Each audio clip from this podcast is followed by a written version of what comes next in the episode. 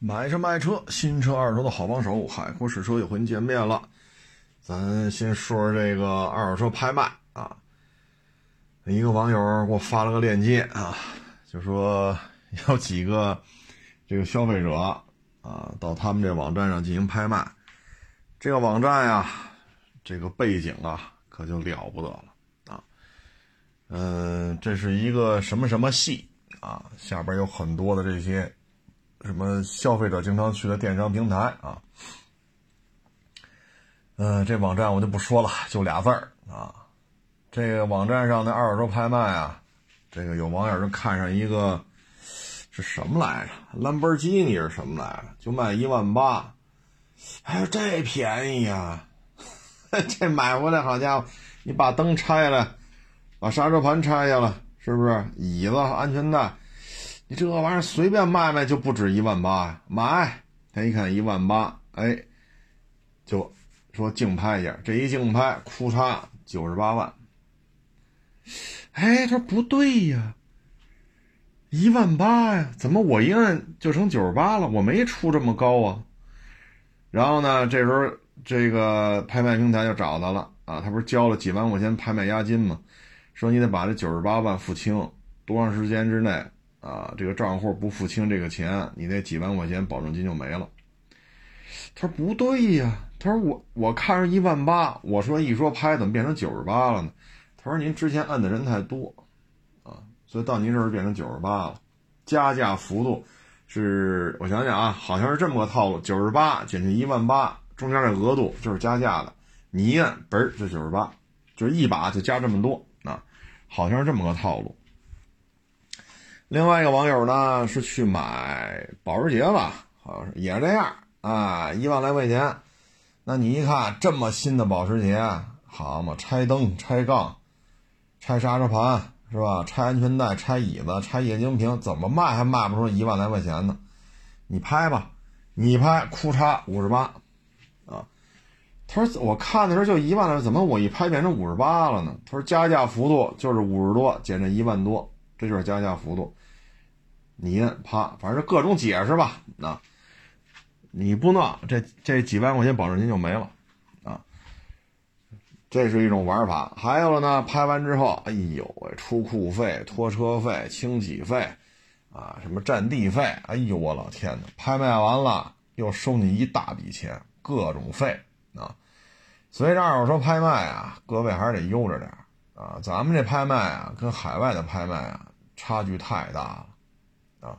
摊儿哄的居多，啊，摊儿哄的太多了。拍卖平台呢也不管不顾啊，你让他管他也管不了，啊，这有什么说什么。因为咱们国家网民得六七亿了，甚至七八亿都是网民，那这么大的基数怎么去查？所以这里边的欺诈呀，确实比较多。你别说这，我 就这网友了，你看原来我们一兄弟去拍去嘛。霸道啊，说是一几年的大六缸，这个那那这公里数多少，可高兴了，拍吧。啊，没改装啊，原车漆啊，公里数几万公里，哈到那儿一看，这叫没改装吗？那车头那个绞盘还上面装着呢。你这国产霸道有原厂带绞盘的吗？你这叫无改装。你再看这个，好家伙，这发动机舱一大堆拆装啊，避震啊什么原来都改过。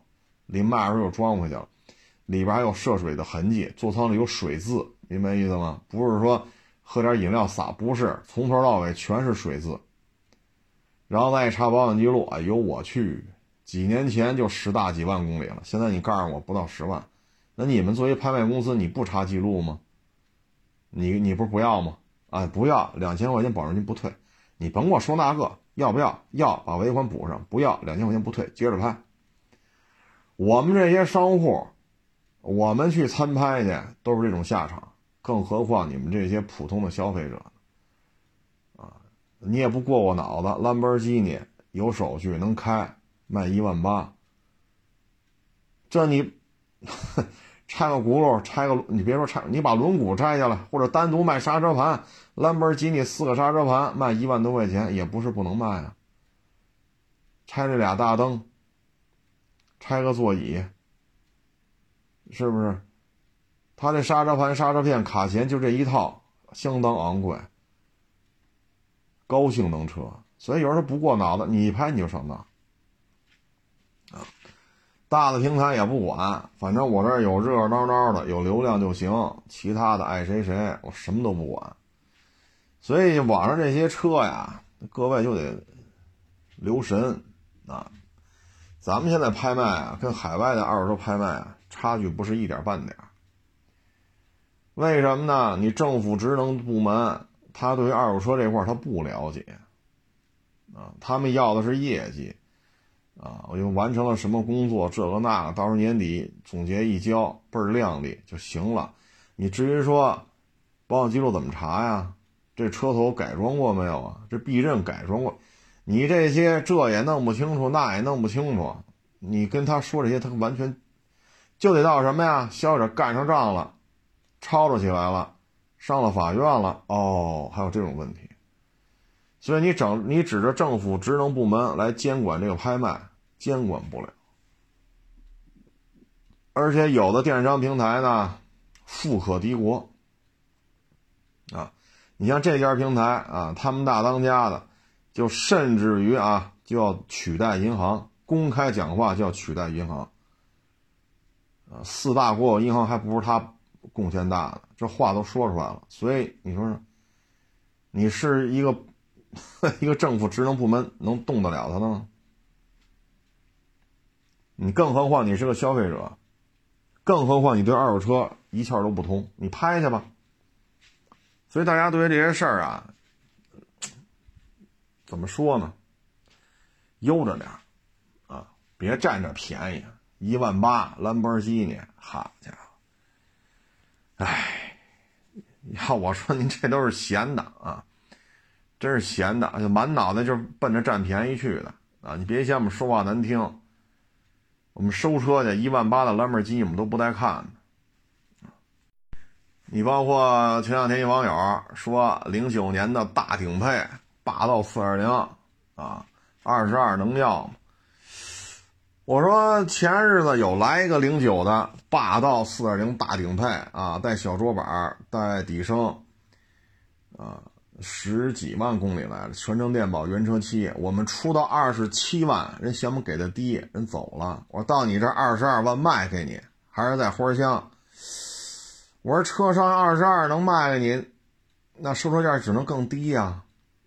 啊我说这就不对了呀，对吧？我们二十七收人不卖，原漆原玻璃十几万公里，反正公里数不大，全程电保，啊，确实非常规矩。零九的在北京算国四，外迁可能啊是国三，就这么个车，我们出的二十七，人都不搭理我们，扭头开走了。我说到你这二十二能卖你，都是零九的，都是四点零，都是国产的。顶配霸道，我说这就不正常了呀。那你愿意看你就看去呗，你看见绝对没好果子吃，除非是你买破烂，你也别嫌我们说话难听。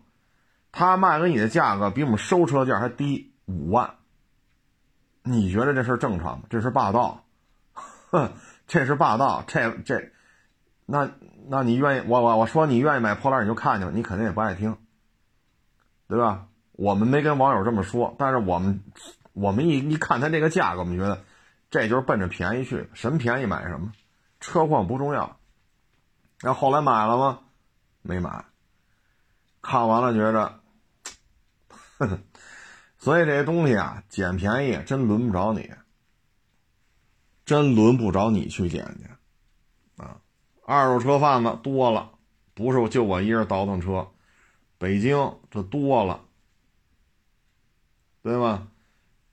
不是倒腾车的二手车贩子，但是人家是霸道发烧友，人就喜欢这种车，这样人也有的是，也不老少，有钱有闲又懂车，人就喜欢霸道。这是一波，我们这样的是一波，怎么就轮到你手里了？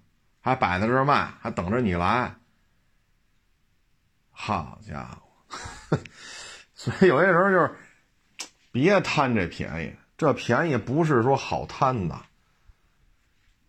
你非得愿意，那你就弄吧，那咱们跟日本、跟德国、跟美国二手车拍卖，咱们这个差距啊，不是一点半点。你像连商户专门坑商户的啊，那家现在还天天跟这儿拍来拍去的呢，坑了我们多少商户啊？多少商户在他这吃过亏啊？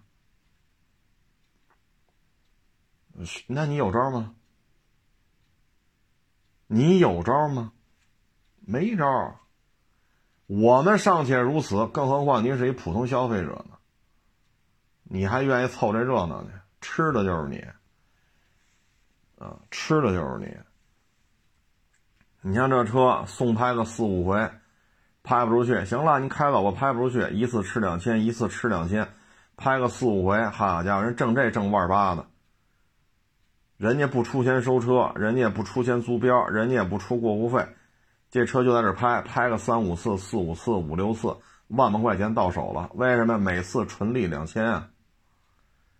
拍个五六次，那还不止一万了，那可能到一万二了。服不服？拍个三四次，六千八千到手啊，有什么成本？你出钱收车吗？不收。出钱租标吗？不租。你出过户费吗？不出。爱买不买，买就交两千，交完了定了是吧？不要两千不退，爱咋咋地，爱哪儿告哪儿告去。你看着好家伙，这网上这呵家伙，我们这拍卖公司这那坑多少人了？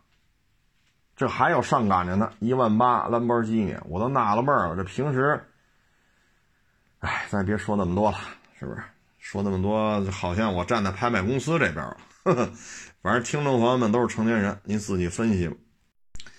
然后再跟大家说个案例啊，一网友呢，他这个车那个遥控钥匙没电了，啊，他就把那个后壳撬开了，装了一个新的遥控钥匙，结果呢，遥控钥匙不能用了，不能用呢，因为还在质保期，就开到咱们这个 4S 店去了。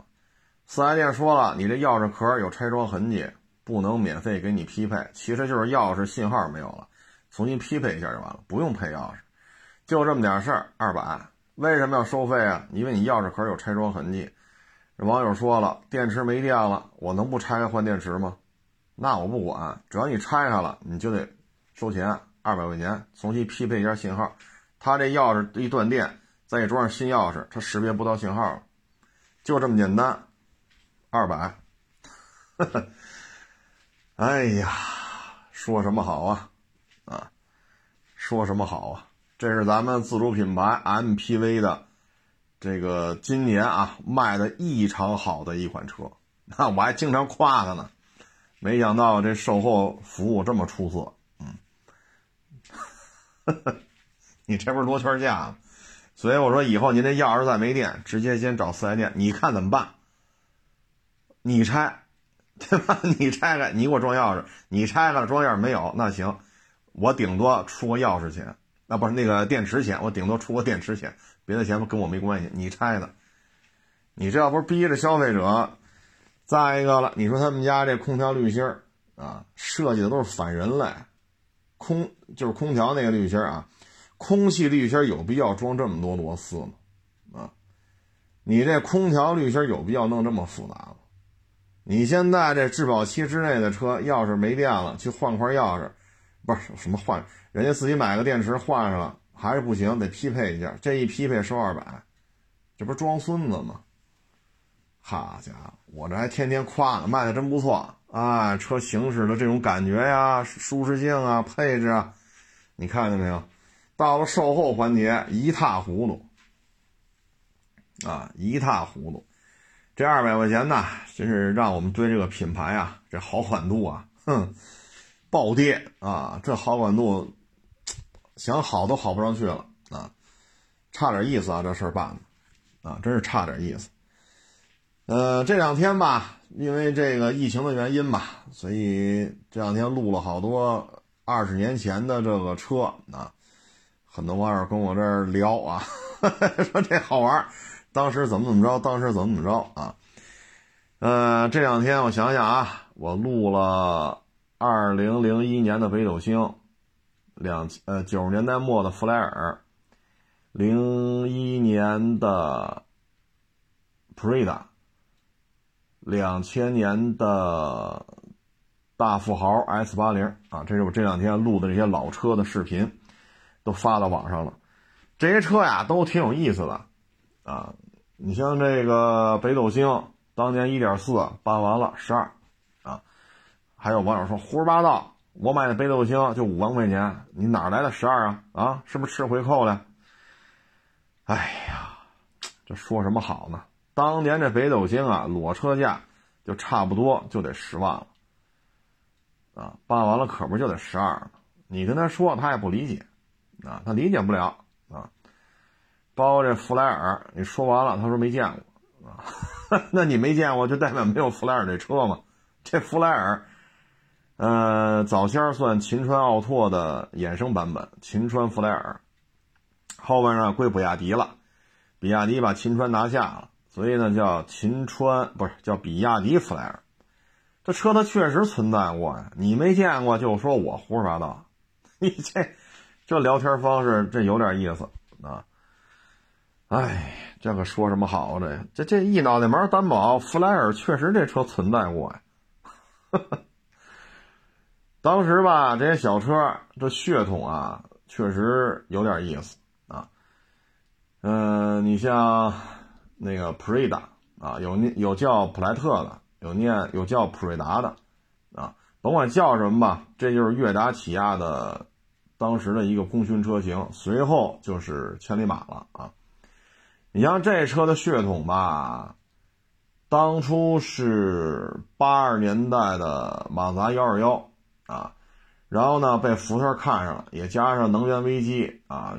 石油价格暴涨，所以美国老百姓啊也开不了这大八杆了啊，所以呢，福特哎就把这幺二幺拿过来了，贴牌当福特嘉年华。但是美规的啊和欧规的不一样，美规福特嘉年华就是马自达幺二幺，卖的还不错。但是这车吧，自己生产的开条生产线是吧？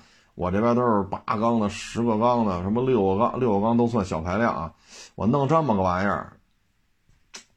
得不偿失啊！本身就是应急嘛，啊，应对石油危机，所以呢，这个就交给韩国起亚，相当于马自达出的图纸设计的，韩国起亚生产的，贴了福特标拉北美卖去了，它是这么个血缘关系。到了九十年代呢，因为这车确实过时了，啊，因为九零年的马自达幺二幺就非常漂亮了，我那小视频里拍那车的照片了，非常漂亮，九零年的幺二幺就特别好看了。所以说到八十年代末就停产了，就马自达就停产了。这样的话，到九十年代呢，嗨，这个福特也不要这车了，马自达也停产了，就授权贴起亚的标，本身就是韩国起亚代工的嘛，就贴起亚的标继续卖啊。然后呢，九十年代末，悦达起亚合伙干，就看着那个普锐达，你要普莱特也好，呃，普那个普锐达也好啊，甭管叫什么，就是这车啊。然后呢，这个车。之前还在新会啊，当地有个企业新会拖拉机，他也订上这车了。他是出国考察的时候发现这车拿过来卖，但是呢，拖拉机厂的资质和小客车的资质不一样，这车在全国各地上不了牌，只有在新会地区周边能上牌，所以全国销售全中国上牌解决不了，最后就无果而终了。然后再过几年，悦达起亚又把它弄进来了，就有两千年的江苏悦达起亚普锐达，啊，普莱特、普锐达啊，甭管怎么叫吧，反正就这车。这车血统确实有点乱啊。嘉年华呢，它是有那个欧规的，有美规的，咱们这边生产的是印度规格的啊。所以你看吧，这点小车啊，包括后来的，我想想啊，什么车来？哦，对，弗莱尔，弗莱尔呢是奥拓。当初呢，计划经济时代嘛，所以咱们国家出面呢，去日本 Suzuki 引进了奥拓这个全套图纸，回来之后一分四家，江南奥拓、长安奥拓、秦川奥拓，还有那个是吉林通田什么玩意儿来着啊？四家最后做起来是长安啊，嗯，其他的都不行，包括秦川奥拓都不行啊。然后呢，到了九十年代末，那得活下去啊，所以在奥拓基础上加长、加宽、加高，啊，嗯，当时还出了其他几个车，但是卖了都不行，所以零三年的时候呢，就卖给比亚迪了，啊，是这么个情况但是你说这发动机就乱了，零点八、零点九，所以这，哎呀，想当年呢也是不容易啊，中国老百姓，因为零三年的时候，我想想啊，零三年普锐达啊或者普莱特啊，普莱特、普锐达就这一个车啊，它当时是五万九千八，它降价降的厉害啊，两千年刚上市的时候七八万块钱吧，最低配。到零三年就降到五万九千八了，那那会儿弗莱尔装大宇那个机器的也要卖到五万九千八，所以迅速的就完蛋了，啊，比亚迪拿它也就是应付一下，啊，所以比亚迪也没指着它，比亚迪开山立作只能是弗莱尔，因为这是板上钉钉的，功勋车型是 F 三，啊，大概是这么个情况，嗯，所以这些老车吧，现在。北京好像已经很难见到这车了啊，普锐达、普莱特，这车现在也很难见到了。这这几个车里质量好的呀，是北斗星和这个呃普锐达啊。弗莱尔质量确实太差了，甭管是国机、进口机，质量不是一般的差啊。当年，哎呀，质量最好的还是长安奥拓。啊，甭管是老的奥拓还是后来一点零的，这奥拓的质量真是没得说，非常好啊！要不他能活下来，当然了，长安奥拓也完犊子了啊！哎呀，就这些车呀，这一晃也是二十年前的事儿啊。那会儿我记得，就是这车啊，呃，贴贴那个电镀的那叫什么玩意儿来？其实说白了就是一个反光条似的啊，门把手要贴，轮眉上要贴，那个门把手不里边是一个窝嘛，那窝里边也要贴啊。这一车弄了银光闪闪，哎呀，这这这都是那会儿流行的啊。那会儿大灯还贴那个蓝色蓝白，就是蓝白相间横道那个叫什么来着？增亮条啊，叫什么来？增亮膜，大灯上都贴那个，说一开远光灯更亮啊。这都是那会儿流行的，不那会儿还流行开天窗啊，给夏利开天窗啊，给奥拓开天窗。哎呦我去，那会儿对于车的这种车身结构强度啊，根本就没有什么概念，你知道吧？就是想怎么来就怎么来啊。那会儿也确实，哎呀，就现在，哎，那会儿都这么折腾啊，但是现在可不这样啊。所以有些事儿一想起来啊。这怎么说呢？这一个时代啊，就结束了！这二十年啊，真是弹指一挥间呢。你像那会儿雅马哈啊，这在汽车发动机圈里边，这也算是有一号啊。哎呀，你像这个叉 C 九零吧，一开始用那四点四 V 八啊，那就是。雅马哈啊，帮着弄的，然后这四点四 V 八呢，后期又给就咱说这二十二十年前这个啊，他又给了下一代 S 八零用啊，呃，这就是雅马哈干的干的事儿啊，包括雷克斯雷克萨雷克雷克萨斯那拉法啊，V 十也是雅马哈给弄的啊，所以在这种时代背景当中吧，你会发现一弹钢琴的。是不是弄得还挺厉害？确实有两下子啊，呃，这都是一代名机啊。然后呢，我又查了一下这个新车啊，咱再聊聊这现款的新车，一个是亚洲狮，一个是凌尚。哎呀，被寄予厚望啊！那这两台车又怎样呢？九月份凌尚卖了一千零九十七台。连一千一都没到，啊，一千零九十七台，亚洲狮呢卖了三千四百八十二，啊，也就是两台车加一块三千五左右，啊，这个销量啊真的是非常的低，这个呢，我觉得首先就是定价忒高了，啊，这个定价呢，呃，怎么说呢？卡罗拉、雷凌。啊，他们现在呢都有这个1.5三缸版，这一点五三缸版啊，这个其实呃卖的价位啊并不高啊，但是呢，现在他现在这么一弄啊，呃，自己把自己个儿的这个就给怎么说呢？自己个儿把自己个儿架起来了啊，所以在这种情况之下吧。消费者也不傻啊，你也没有什么实质性的变化，就是加长。那你让消费者怎么会去买单呢？啊，所以在这种情况之下吧，这买卖是不太好做啊。最低配十一万出头啊，优惠了一万来块钱啊，没加长的卖九万多，您这加长的就贵好几万。那买一混动不好吗？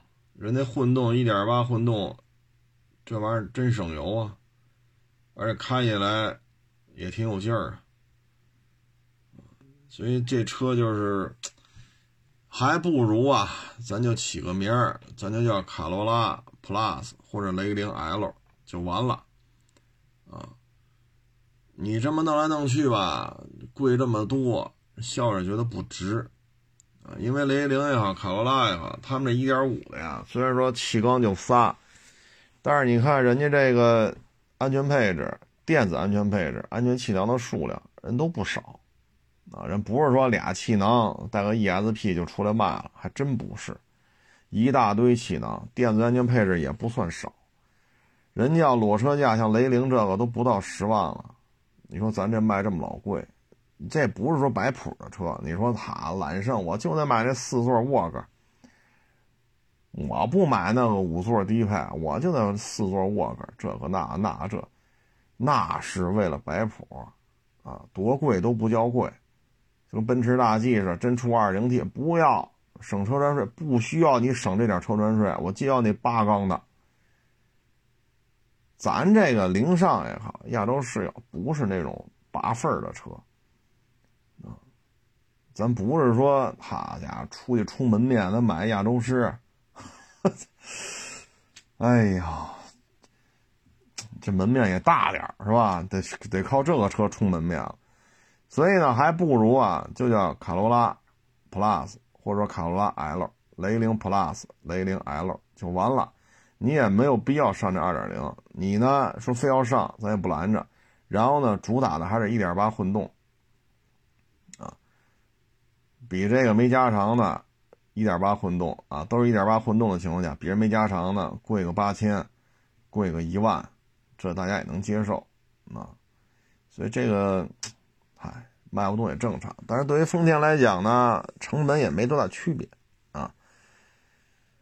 这个车反正对于丰田来讲就是低成本的拓展嘛啊，一个一千零九十七，一个三千四。合一块四千五吧，四千五百台啊。那你不加长，这四千五百台订单不也弄不着吗？那加长对于它的成本区别也不大，无所谓啊。所以丰田这小算盘啊，这算的多精啊！你看一 RAV4 啊，雷克萨斯 R 叉、威兰达 RAV4，现在出一个叫什么什么来着？那叫啊凌放。啊，就是海海利亚啊，海海瑞啊，所以你看他这没有弄出多少车来啊？威兰达 RAV4、雷克萨斯 N 叉、零凌放啊，是叫凌放吧？啊，就是海瑞，然后一南一北各出一个，相当于现在就是一个平台啊，在咱们国家能买到了最多有可能到五个车，就海瑞亚南北丰田，RAV4 南北丰田，再来一个雷克萨斯，啊，就是。成本摊销啊，真是！你像这卡罗拉这平台也是，卡罗拉、雷凌啊，再来凌上亚洲狮啊，亚洲虎、亚洲虎，等于这一个平台摊出四个车了，这买卖真是做的是没谁了啊！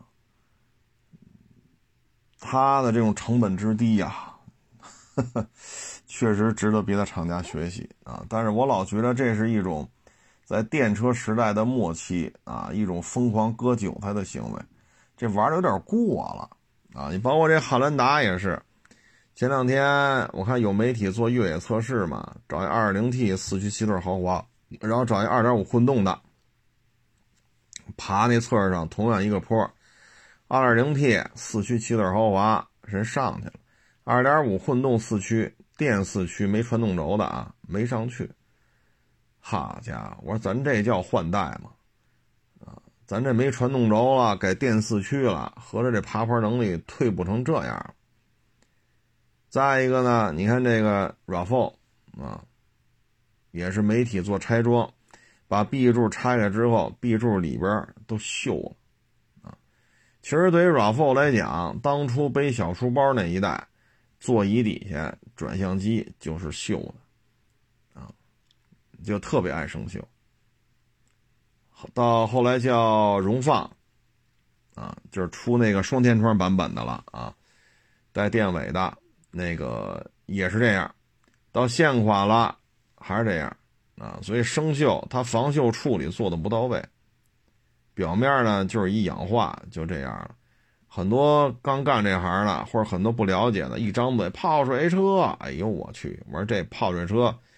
哎呀，你多接触接触丰田，你就知道了啊！他们这座椅底下和那转向柱就是爱生锈，这都是通病啊！从背小书包那会儿就这德行，到现在四 S 店摆这还这德行，包括中间叫荣放这一波还这德行啊！从一三年到一八年，到一九年吧，啊，就这一波也这德行，所以这车吧，就是丰田在这方面处理吧，一直就不太拿消费者的这种意见当回事儿。他就认为，这个转向柱和座椅底下生生锈生锈呗，耽误开嘛？跟安全碰撞有关系嘛？什么都不耽误，你还弄一高保值率，卖的时候你赔的还少，哪那么多事儿啊？作为丰田厂家来讲，他就这么想的，但对于消费者来讲，他就不应该生锈，他有时候就较上这劲了，啊，所以你从我们这角度来讲吧，你说各种版本的 RAV4 我们也没少收啊，卖了不老少了。这生锈不生锈确实不耽误开，但是人消费者说了，我花这么多钱买一车，你就不能生锈，你生锈我们就不干。啊，丰田在这方面吧也是爱谁谁了啊，反正感觉丰田在油车，呃，油车时代的末期，电车时代的初期，他对他手底下这些车型，就是汽油车啊，多多少少是有点疯狂割韭菜的意思。啊，这是我个人的感觉，尤其在皇冠陆放，好家伙，你这怎么，你这怎么，哎呀，这现在真是，哎，咱没法说了，反正卖的还行吧，啊，销量还凑合。虽然说凌尚和亚洲虎卖的一般，四千五百台吧，但是这平台它成本没有什么太多的支出啊，它并不是单独搞出一平台来。你要说这卡罗拉、雷凌，那明呃明呃对明年明年还要上卡罗拉 SUV、雷凌 SUV，那这平台得出多少款车呀？好家伙，这今日咱们国也能看见，海外这还有瓦罐呢，Suzuki 也生产这玩意儿，啊，就是卡罗拉海外它也有挂零目标的，卡罗拉 SUV 海外也有挂零目标的，卡罗拉瓦罐也有挂零目标的。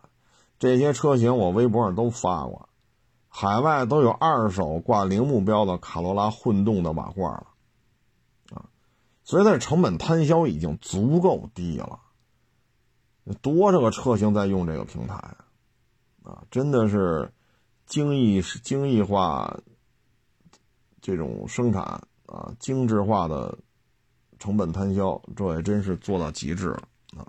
嗯，那最后我跟各位分析一个数据。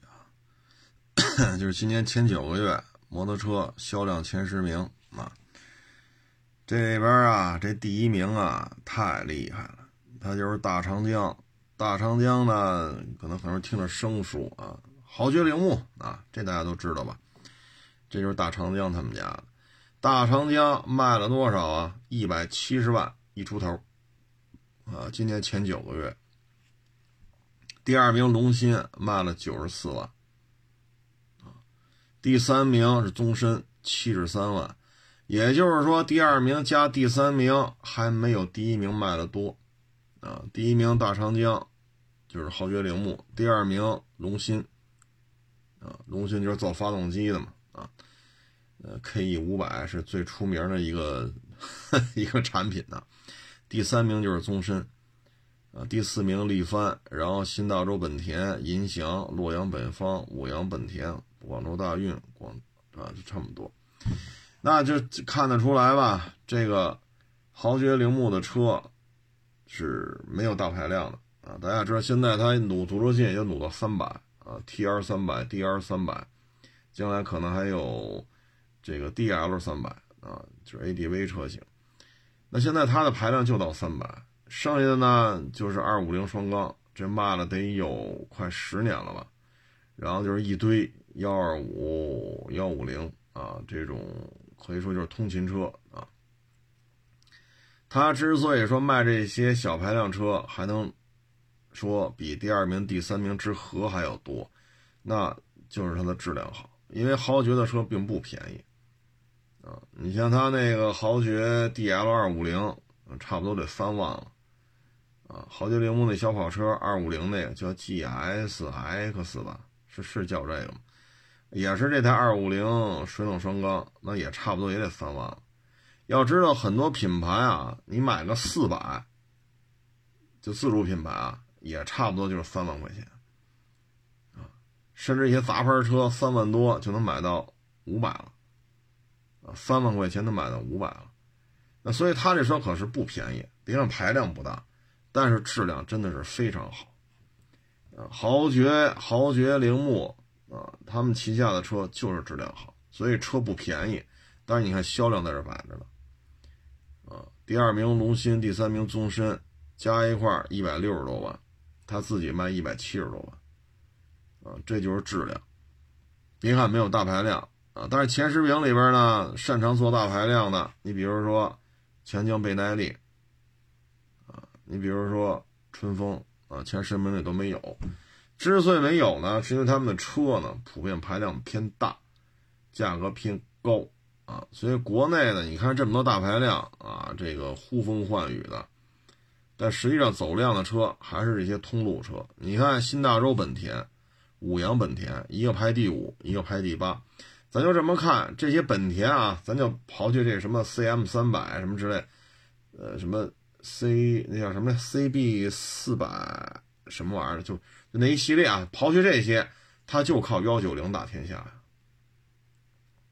啊，就靠幺九零打天下，那又怎样？卖的也不错啊。啊，像五羊本田啊，还出那个就是仿那 CG 幺二五呢，多老的车了，九十年代我们就骑过幸福本田嘛，上海幸福本田 CG 幺二五嘛，红色的油箱和侧盖有点小金边那个，啊，到现在还生产呢，还卖好几千呢，比那些杂牌车幺五零还贵呢，就是卖的好，质量，所以摩托车这一块呢，质量是起决定作用的。嗯，出口呢就是另外一回事了，啊，出口呢就是龙芯、大长江、宗申啊，前三名是他们，还是这三家啊。国内呢销量前三名是他，出口前三名还是他，嗯，基本上吧，国内应该说卖的好的还是幺二五，啊，还是幺二五。幺二五幺五零一百幺幺零，然后到二五零，这还是国内卖的比较好的一个排气量，不服不行啊，啊，不服不行。这个大长江是小排量做到极致，质量做到极致。龙芯呢是这个发动机啊，真是有两把刷子啊。你看他出那个仿那个。这不能说仿吧，他自己不也给那宝马那个踏板提供动力系统，照着那来呗。然后奥古斯塔不知道这发动机什么时候出啊？宝马是一直给人代工，这可不是一年两年了。现在要出那个雅马哈 R 三啊，三二幺那机器，他也给造出来了，去年就造出来了，不是今年的事儿。然后就是这 KE 五百啊，所以龙芯出口呢。它的发动机这个排量啊，呃，这种啊，它就还是可选面比较多啊，就自己能造发动机，那就好办了啊。这确实是有两把刷子啊，嗯，所以你说龙，你说这个豪爵说不上大排量，豪爵铃木不上大排量，那人家卖的这么好，人着什么急呀？对吧？我的销量是第二名、第三名之和，还没我多，你说着什么急？不上七五零四缸了，耽误做买卖吗？与其上那个成本投入那么大，销量那么低，我还不如弄点这个一百幺幺零幺二五幺五零二五零，现在又到三百了，又走量又挣钱，又数着钱数到手抽筋儿，又把口碑确立起来了。然后经销商也特别忙，为什么量特别的大，生产线也满负荷，这不是挺好吗？你弄一堆四百、五百、七五零工升级，你看前十名里头有钱江倍耐力吗？有春风吗？当然了，单车利润确实在那摆着呢啊！你十万一辆，你这两万一辆，这单车利润能一样吗？但是就豪爵铃木混到这个份儿上了，你说他不上大排量，啥也不耽误啊？口碑耽误吗？销量耽误吗？都卖到一百七十万辆了，是第二名、第三名之和都没他多，他你说他没挣着钱？你说豪爵铃木没挣着钱，这话你说我也得信呢。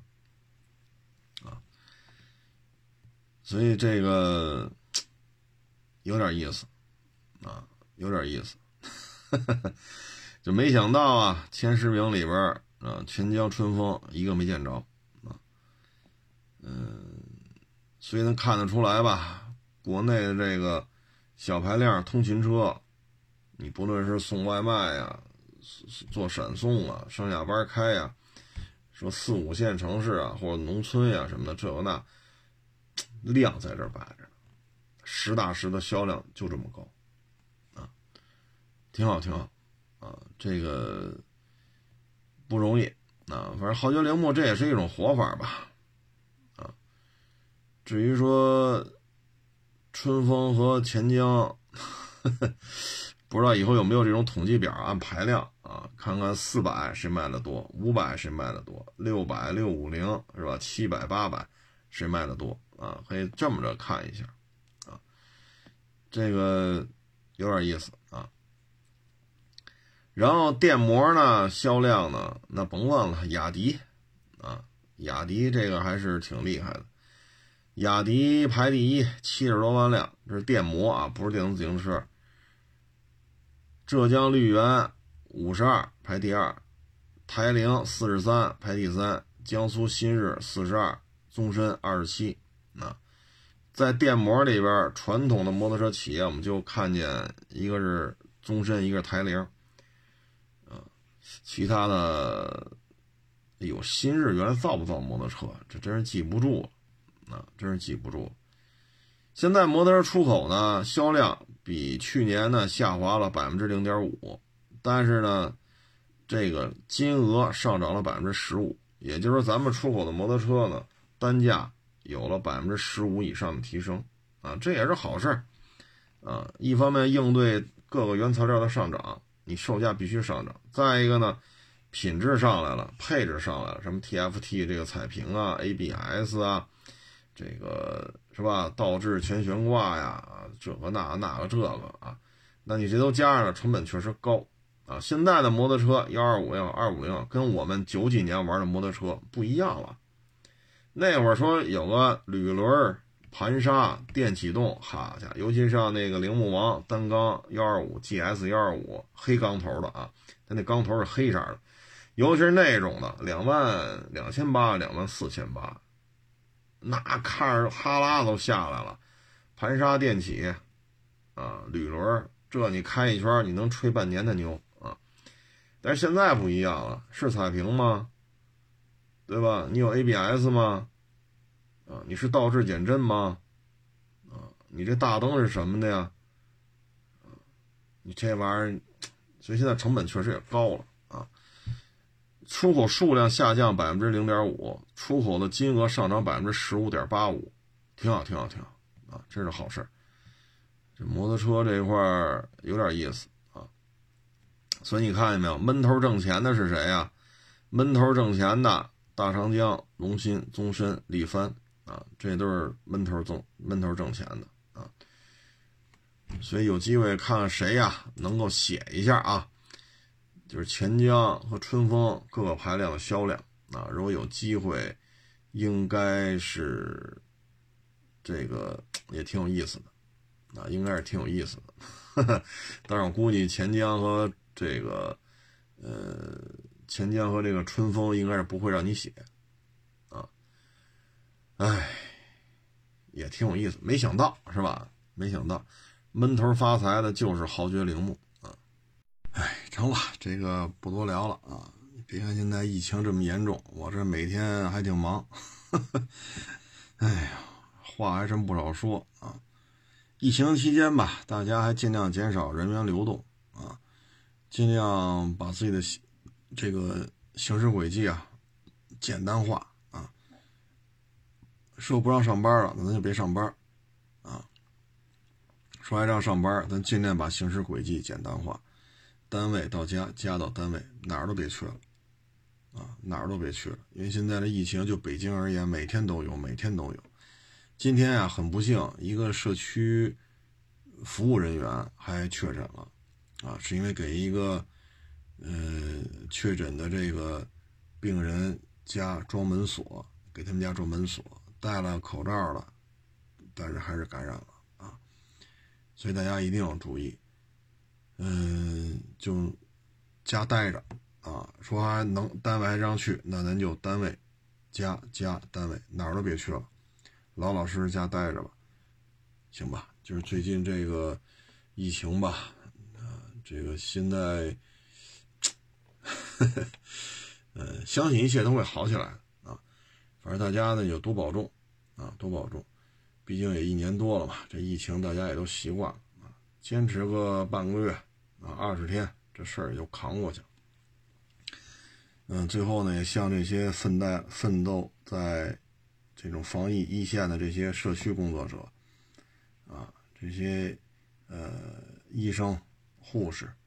啊包括基层的这些政府工作人员，包括这些基层的派出所的民警啊，包括这些基层的这些服务人员啊，说一声辛苦了，这确实不容易。现在晚上气温很低了，啊，这有大量的工作需要去解决。今天今天还有一个自己还感染了，啊，他完全可以不来嘛，他完全可以家待着嘛，但是，唉，所以说这是。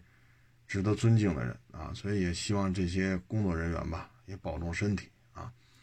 呃，这个无论如何吧，就是这些工作人员，我们说是在隔离小区的，说没在，我没被隔离啊，我没被隔离，就是无论是在隔离的这些小区里的，还是没在隔离小区里的，我们都得向这些人呢说一声谢谢啊，辛苦了，也希望他们呢保重身体，加强自身的防护啊。行了，咱不多聊了啊，这确实。玩意儿，这这这嗓子都说哑了啊！呃，欢迎关注我的新浪微博“海阔试车手”微账号“海阔试车”。